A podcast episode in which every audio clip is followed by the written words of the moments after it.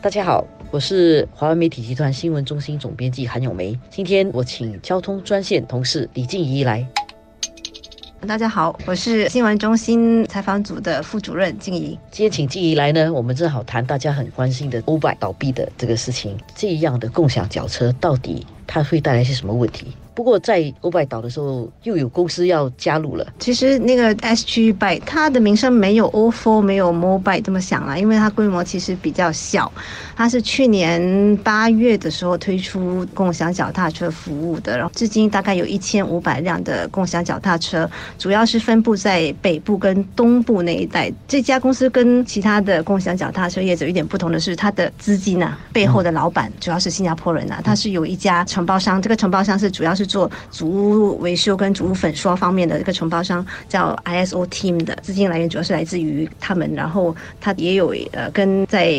白沙公园跟东海岸公园做脚踏车出租业务的一家公司合资组成的。我发觉这家公司它的那个经营模式很像台湾的 U Bike。那个微笑单车，我自己挺喜欢那个台湾的微笑单车的，因为微笑单车它不需要押金，它的方式就是用它的那个悠悠卡，就是我们的 EasyLink 卡这样，然后你只要你跟你的一个手机挂钩，然后你就可以去租这个脚车，但是它是一个有装车，所以你拿了那个车呢，然后你就骑，骑完了之后你还他，然后他才来扣那个钱，然后他的首十五分钟是免费的。对，这个 H 版是这样子的，它也是没有收押金的。现在欧拜的问题是，他不要做了，他又没有还押金，所以弄到很多用户很不满意嘛。这个 H b y 是一开始就已经决定不收押金的，他开始的主要对象其实是年长者嘞，他是在一些呃市政给年长者一个方便，让他们尝试要用呃脚踏车作为一种代步工具，它的那个门槛是很低的，你不需要给任何押金，你只要一个手机的号码，免费注册为会员之后呢，每一次你用的时候，你就用你的 EasyLink 卡，就是你的一一通卡来扣。扣钱，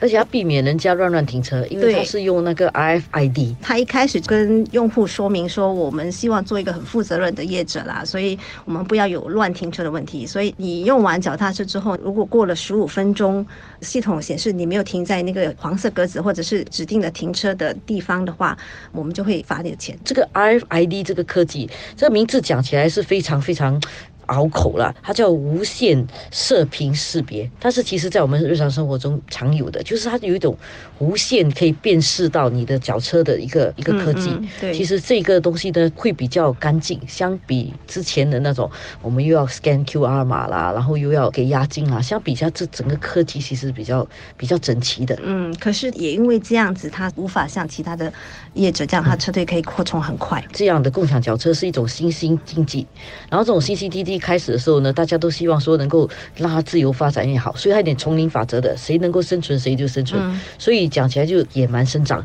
它是一种野蛮生长的状态，它让它是自由自在的生长。结果生长到一定的程度，其实它是需要管制的。如果它不管制的话，你投放进去的那个押金就会出现问题了。像我自己就是受害者之一，我就拿不回我的押金。啊，不止，而是。乱乱停车的问题会越来越严重嘛？就是到处停，很不像新加坡了那么整齐的地方，到处都停了脚踏车，有些是被人家破坏了，停在那边很久也没人去移除它。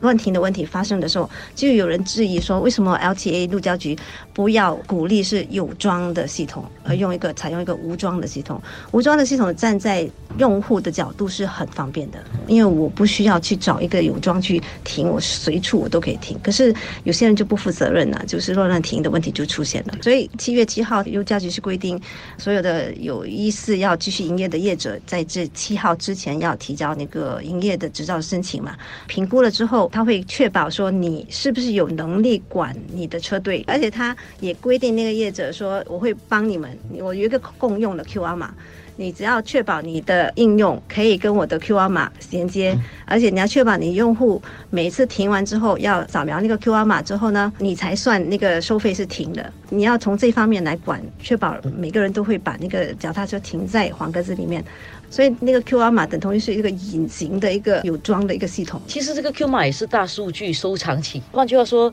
现在这个路交局它有这个 QR 码，每个人用多少脚车，每天用多少，其实是一个很有用的大数据。据，其实对。国家收集这个大数据也是有一定的好处的。初步是有了这个执照的那个框架之后，他们是要求所有的业者，你都要跟我分享你的用户的数据。现在 LTA 是不知道的，我们也无从知道说到底呃，整个新加坡有多少辆这个共享脚踏车，很保守估计是十万。讲到这个这个管制啊，开始进入这个管制的领域里面了了。我们大家的押金怎么办？我觉得消费人的权益怎么办？我觉得也是下一步政府应该要管的。难听来说，这些业者收你的押金，算是一种非法集资啊。对我这感觉上哦，他这个东西有一点不是很负责任，因为他是一个无抵押的一个钱。换句话说，这个公司倒了之后呢，他赔了很多他的债权人之后，你是无抵押的，是没有受到保障的债权人，所以你是最后最后才会拿到钱的。但是每次他倒的话，后面后面他已经没有钱了，所以到了你的身上，其实你是没有钱的。所以发生欧拜这个事情之后，你最多只能够就是跟消费者协会去投诉，可是其实你拿回钱的机会是很低很低。消费者协者协会只能够建议你，呃，可能要联合起来去采取法律行动，但是你采取法律行动所付出的那个钱，可能超过一个人的四十多块钱，所以大家又不了了之。虽然有了这个执照的管制，可是这个执照管制只能够管营运方面的、行政方面的东西，它管不到。它背后那个资金流动的事情，对，所以下一步其实应该是在这方面加强管制，然后让我们每个消费者觉得这个有用。我们不能够只是享受它的那个共享轿车带来的便利，其实整个社会责任啊，共享轿车公司还有政府其实都应该负起一定的监督作用。